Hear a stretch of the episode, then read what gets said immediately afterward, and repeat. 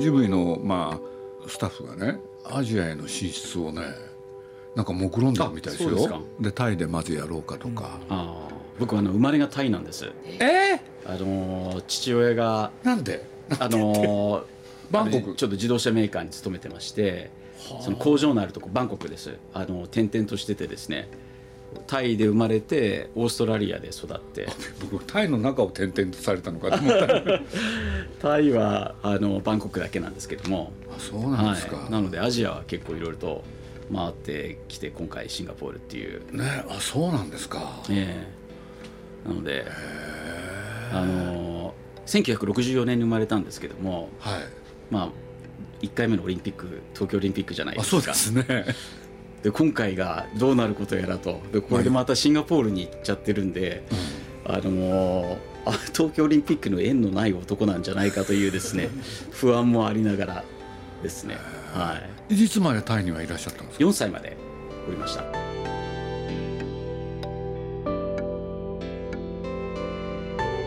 鈴木敏夫のジブリ汗まみれ。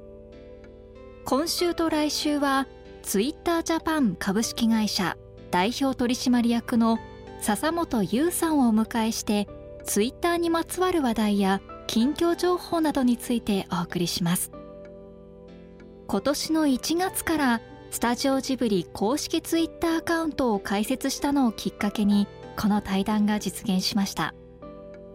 皆さんが制作現場を覗いているような視点でという鈴木さんのこだわりのもと毎日更新を続けてフォロワー数は4ヶ月で63万を超えています。出演は他にツイッタージャパン執行役員広告事業本部長山川雅人さん株式会社ローソンマーケティング戦略本部部長白井明子さんスタジオジブリ石井智彦さんそして鈴木さんです。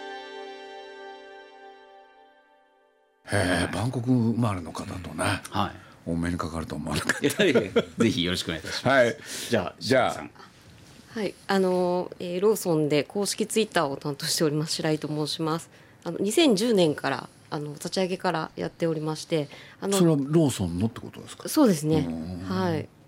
今560万人ぐらいフォロワーがいるアアカウントなんですけれど、はい。なんですか560万 えー、もう本当笹本さんにはお世話になってありがとうございます。まあ、あきこっていうキャラクターがですねあのそのローソンさんのアカウントで、はいあの運営されてるんですけどまさにあきこさんご自身あきこさんなんだはいそうなんですよ。560万そうですね。日本一なんですか？そうです。企業アカウントだと、そうですねそうですね。はいはい。まあジブリもあの今日ね来てますけどね。石井がチームを作って、はい。でみんなと一緒にやってるんですけれど本当にお世話になってるんでありがとうございます。ありがとうございます。えっとトヨタジャパンの山川と申します。はい。えー、と私はあの高校広告営業本部であの営業してるんですけども、あの白井さんのそのローソンさんは私のクライアントになるので、あそういうことになるんだ、はい。お客さんなんですね。お客さんです。で私はあの笹本と違って全然あの京都生まれの堺育ちなので 関西人です。ただただの日本人です。はい。今非常事態宣言中ですね、そうですねはい石井もじゃあ改めてああのスタジオジブリの石井と申します、えっと今ジブリの公式ツイッターアカウントを今年の1月から始めて4か月ぐらい経ったんですけどあのチーム SNS 鈴木さんの、えー陣頭指揮の下いろいろやっているという感じですね。えっとねもともとその鈴木さんが去年あたりに SNS を本格的にやりたいっていうふうにおっしゃり始めたんですよね。でただジブリってこうネットと距離があるように思われてるんですけど例えば「ゲド戦記」の時からはもう制作日誌っていうのを毎日更新したりとかあとは広報部長のその動画っていうのを毎日更新したりしていて大体あれは鈴木さんの発案なんですよ。なのでもうだいぶ前から実はネットでいろんな情報を発信するってことは大体ね、うん。毎日ねこう発信しろっていう僕は命令するでしょ、でそいつは大体働いてないやつなんですよ。暇な人をね。これでねそういうテーマを作ってしまえば働かざるを得ないじゃないですか、考えたんですよ僕。結構ねうまくいってんですよとで自慢話なんですけれど。で去年じゃあ SNS 今ねいろんな SNS があるからどれをその始めるべきかっていう話をした時に2人相談した方がいらっしゃって。で1人がドワンゴの川上さん。で川上さんの開口一番がツイッターですねと。うん。だってトランプをやってるんだから間違いないでしょ。って言ったんですそれ絶対そうだよね、僕だって興味持ったのそれだもん、ああそうですか、話題になりましたすごいなと思ったですよ。はい、そうですね。でまあね世の中にはその SNS どうやってやったらいいかって本がいっぱいうん。出てるんですよね。であ出てんだ。出てるんですよ。で一冊買って1ページ目開いたらよく知ってる白井さんが喋ってたんでもう読まずに白井さんに相談しちゃおうっていうことで。じゃあ白井さんにさジブリ来てもらえばいいそうですね。あそういうわけにいかないんだ。ではい。で白井さんにいろいろアドバイスをいただきながら今4か月間運営してるっていう感じですね。いや僕なんか本当何にも分かんなくて、ただそのトランプっていう人が毎日でしたよね。そうですねあれは一体何なの？って、しかもねえその僕らだけじゃなくて世界中の人が彼の発言を注目、見守る、わこれはすごいなと思ったんですよね。だからそういうことがもしできたらねえまあ僕らも映画作って宣伝するとかいろいろあるんですけれどもうそれだけに絞っちゃった方がっていう、でもま真面目な話そう思ったんですよね、それこそねテレビでトランプのツイッターを扱う時間がちゃんと取られていて。はい。でね発言していいかどうかトランプのツイッターアカウントが統計された瞬間にまるでこの世にトランプがいないかのような、寂しいね。ね、状況になるじゃないですか。そうですね。バイデンさんってねほとんど目立たないじゃないですか、あれなんでなんですか？いやどうなんですかね。あの彼も発信はしてますよさねれていますけれども、まあ頻度はおそらくトランプさんの方が多いですし感情的に反応するってやつですよね。と思います。で非常に彼の場合はお上手でああいうまあちょっとこうメディアで見るトランプさんとあの、まあ、そのままがこうツイッター上にっていうのもあるんですけども結構あの細かくですね彼のツイートって例えば東海岸と西海岸に対してのアメリカの時差があるじゃないですか、あの一つの国でも。うんなのであの東海岸の時差の時には、まあ、非常にこう統計的な実はあのツイートしたりされるんですね。あの非常にこう学問みたいなことをは発信してで西海岸はもう少しあの地球環境についてとかですね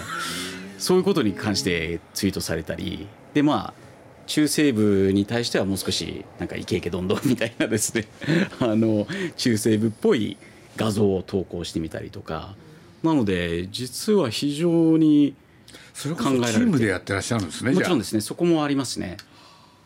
何人ぐらいのチームなんですいか、やどうですかね。それはちょっと私もわからないんですけれども。ただやはり彼の人格をしっかり出そうっていうのと、まあ、彼がどうしてもこうツイッターにあの執着されたのは、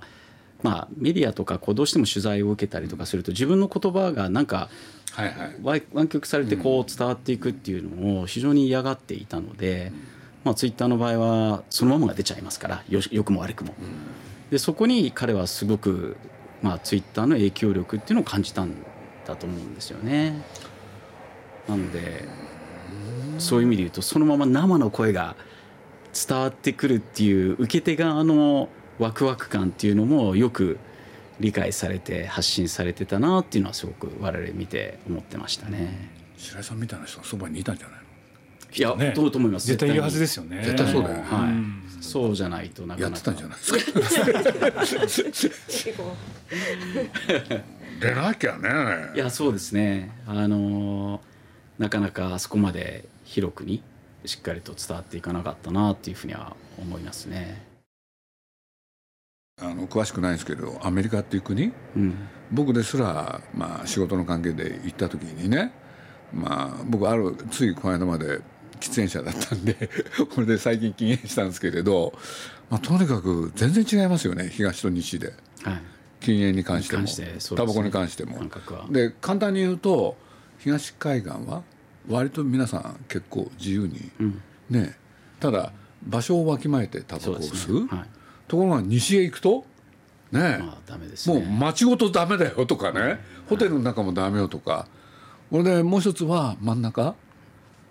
昔と何も変わんないですよね。そうすると一つの国でこんなにねタバコを吸うってことだけでも違うんだなっていう、しかも時差がさっきの話であれろな4時間でしたっけ？6時間でしたっけ？6時間ですよね。ねえ確かそうですよね、あれは僕本当参ったですね国内移動は。そうですね。疲れましたよ、まあ、国を移動してるようなもんですよね。そうですよね。ええ。まあそれもおそらくこうツイッターに限らずだと思うんですけどもデジタルの良さで、あのまあ、時差関係なくまたは、あの距離関係なく情報発信をいつでもできてしまうので、まあ、それは広くにこう早く伝わりやすいんだろうなとは思いますね。しかしさっきのお話伺ってねいろいろ戦略的にっていうのか考えてらっしゃるんですよね、と思いますね。特に政治家の方々は、発言が全てじゃないですか。そうですね。言葉ですよね、はい。政治家って。なのでその言葉を伝えるのにはツイッターは非常に強力だったと思いますねそれ分かってて日本の人はどうなんですか？日本の政治家って。そこがきっとこうまあ何人もデジタルをすごい使いこなしてる政治家の方々もいらっしゃいますいらっしゃるんだ。はい。でも目立たないですよね。そうですね。まあ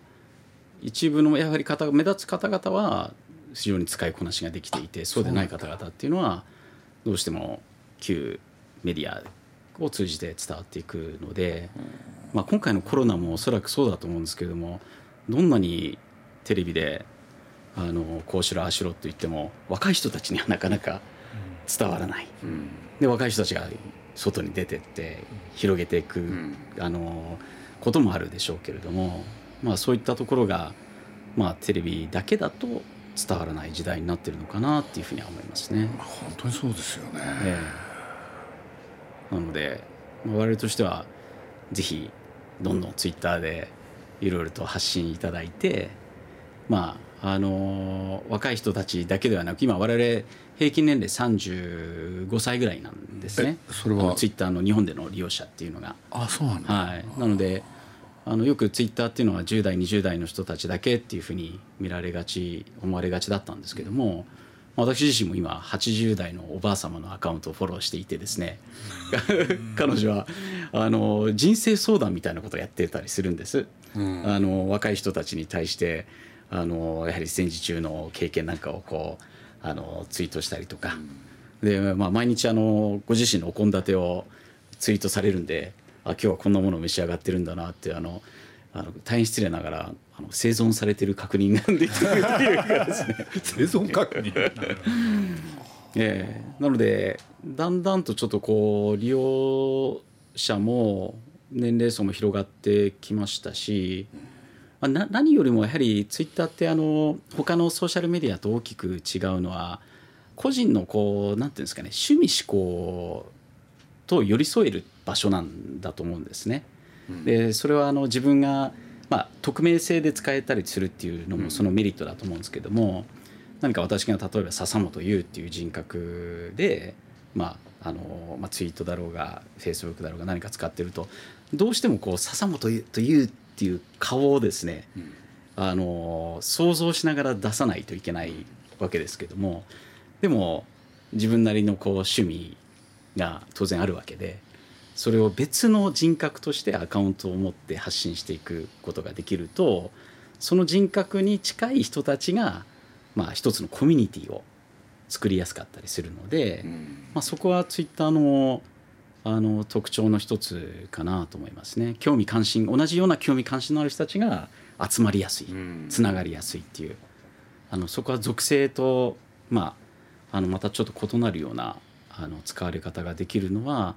日本の文化にはすごくマッチしたなと思いますね。ええまあ、日本の文化はどうしてもやはり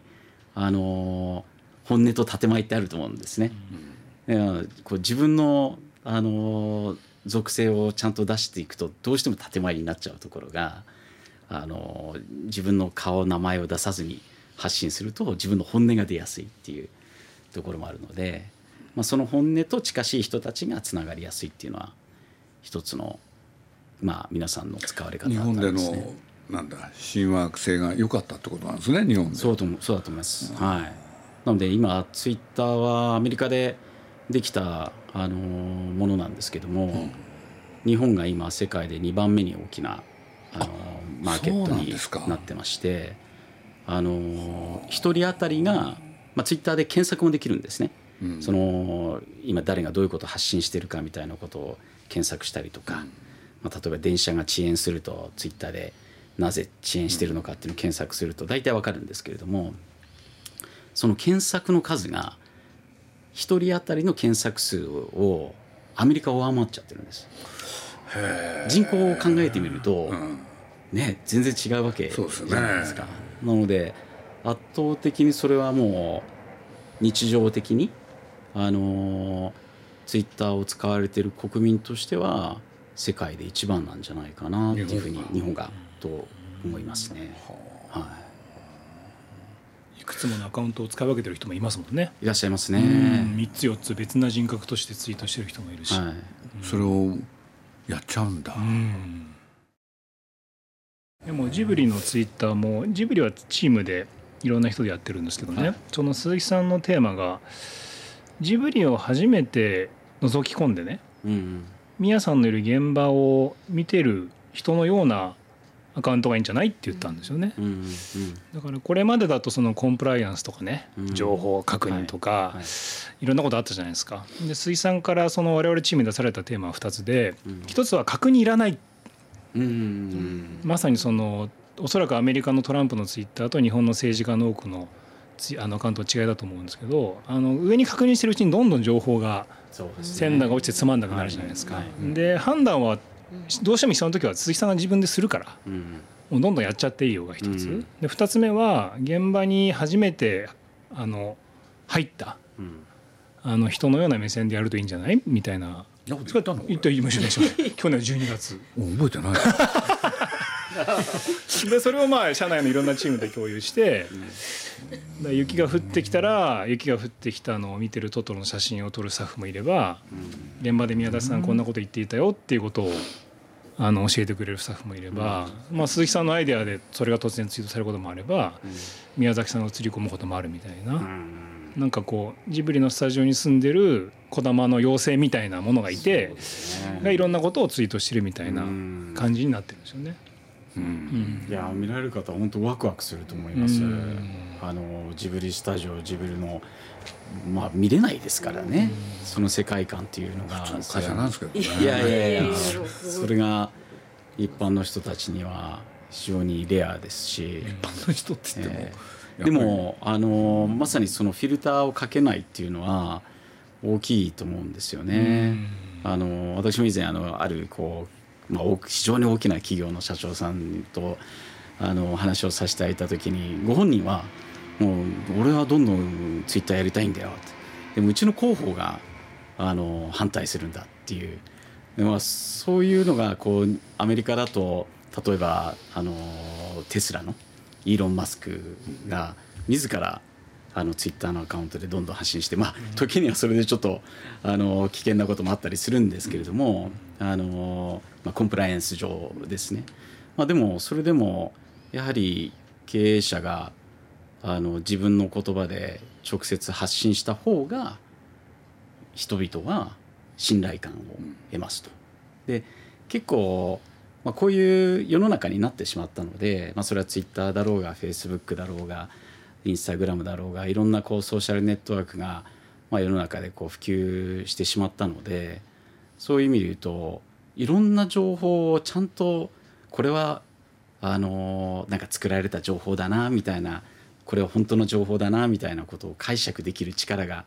どんどんこう受け手側は得られるようになってきたので一昔前だとなんかメディアってこうフィルターがかかった情報から入ってきたものしか信じられなかったものが、まあ、こういうソーシャルネットワークでそれがもうどんどん知見が受け手側の方にその知識がこう増大していったので、まあ、本当にフィルターをかけてしまうとすぐにああこれは偽物だなって今偽物だっていうのはそのあの本物じゃないなみたいなことを解釈されちゃうんだと思うんですよね。学子さんはまさにそういう意味で言うと11年ですか？そうですね。はい。あっこさんは何やってるんですか？何やってるんですか？素朴にツイッターで何をやってるんですか？あ、ツイッタそういう意味ーでえっ、と一日五六回投稿してるんですけど、うんはい、その内容を決めて、うんはい。あのうちもあのチームでやってますんで、あはチームでやってんだい。そうですね。はい。まあ新商品が出ることもあればそうですね。サービスが出ることもあって、はい。11年ですからツイッター創業してまだ15年の会社なんです じゃあもう。よもう古巣もいいとこですよね。そうです。ね。だいぶツイッタージャパンが設立されて10年なんです。その前から。その前からっていうことですからね。すごいことですよね。山川さんははいどうしてツイッターに入ったんですか、僕の話は今日はいいんじゃないですか。あいやみんなそういう雰囲気になってきたから、そうですね。あの私あのもともといろんな仕事もしてきたんですけど直近で言うとあのやっぱりそのあの某プラットフォームさんですよね。あの G, G から始まる会社とか、はい。A から始まる会社とか、そういうところでいろいろそのデジタルマーケティングみたいなのをしていく中で、最終的にそのソーシャルみたいなところ、まあ、ソーシャルってあのうちの会社言われてるんですけどアプリのダウンロードのサイトでいくとニュースメディアのランクで一番になってたりするので。ツイッター社の、はい、だから多分ソーシャルっていうところの中でいくとちょっと立ち位置が違うんですよね。もう完全にメディアだなっていうふうに僕自身も解釈してるんですけど、そういうあの一般の人たちと直接やり取りができるかつメディア的なパワーを持ってるっていう会社でどんな仕事ができるのかなっていうのはやっぱり興味の一つだったのと G とか A とかで始まる会社って俗に言うプラットフォームってもうテクノロジーが先に行っちゃうんですよ。うん。だから今日もさっきニュースになってましたけどターゲティング広告がどうとか 国がいろいろ規制を始めてるんですけどツイッターの場合はテクノロジー本当はしっかりしてなくちゃいけないんですけどね うちの会社。あの人間そうどちらかというと人が主役のプ十ラットフォームなんですよ。仕組みは変わってないですもんねほぼね。ほぼ変わってないですね。はい。そこがなんかこのプラットフォームで働いてる時にもこうテクノロジーが主役ではなくてあの僕も含めて人が主役にまだなれるパートがすごくあるプラットフォームだなっていうのが一番あの入ってみていいなっていうふうに、まあ、入る時にもいいなと思ったので本当にこういう白井さんみたいにあの人が主役になったアカウントをこう動かして500とか600とかってねそんななかなか感じられないですよね。そうですよね。それを機械がやってるんじゃなくて人がやってるので、そこが面白いかなと思いますね。まあ、あとあの山川はそういうこう検索エンジンとかオンラインショッピングとかいうところを経験をしてきているんですけれどもその我々のこうツイッターとして非常に彼にあの期待。をしているのはツイッターがどういうふうにこう例えば検索に影響を与えるとか、あのショッピングに影響を与えるかっていうのをよく、まあ、彼なんか分析してくれてるんですけれども非常にこうその影響力って強くてですね、まあ、単純に申し上げるとツイッター上で話題になるものは売れると。あのオンラインショッピングで売れるとか。またはツイッターで話題になるとどうしてもやっぱり検索したくなっちゃうんですね。ツイッターは140文字なのでそこだけではなかなかその深くは分からないけれどもじゃあ検索してもっとじゃあ何かを調べようっていう行動に人は移るんですけどもそういう意味で言うとこうツイッターがまあ起点になっていろんなこう皆さんが行動を他のプラットフォームとかにあの影響を与えるのでまあ彼の仕事っていうのはそれをあのまあ白井さんとかこう広告をのあの皆様にじゃあどうやってツイッターを活用して話題を作っていってそれがまあ我々、まあ、ちょっとここも我々変な不思議な会社なんですけどもなんか独り勝ちをしようって思ったことってないんです。でもっと言うと独り勝ちできないっていうのが 本当なんだと思うんですけども。あの逆にこう皆さんとあのいろんなメディアのあるあの皆さんとお付き合いをしながらそことどう相関関係を作るためにツイッターをどう使うのかっていうのがあのお話をさせていく内容になるんですけれども。やっぱり共存共栄の方がツイッターにとってもいいですよね、はい、ものすごくそうだと思ってます、ね、絶対そうですよね、えー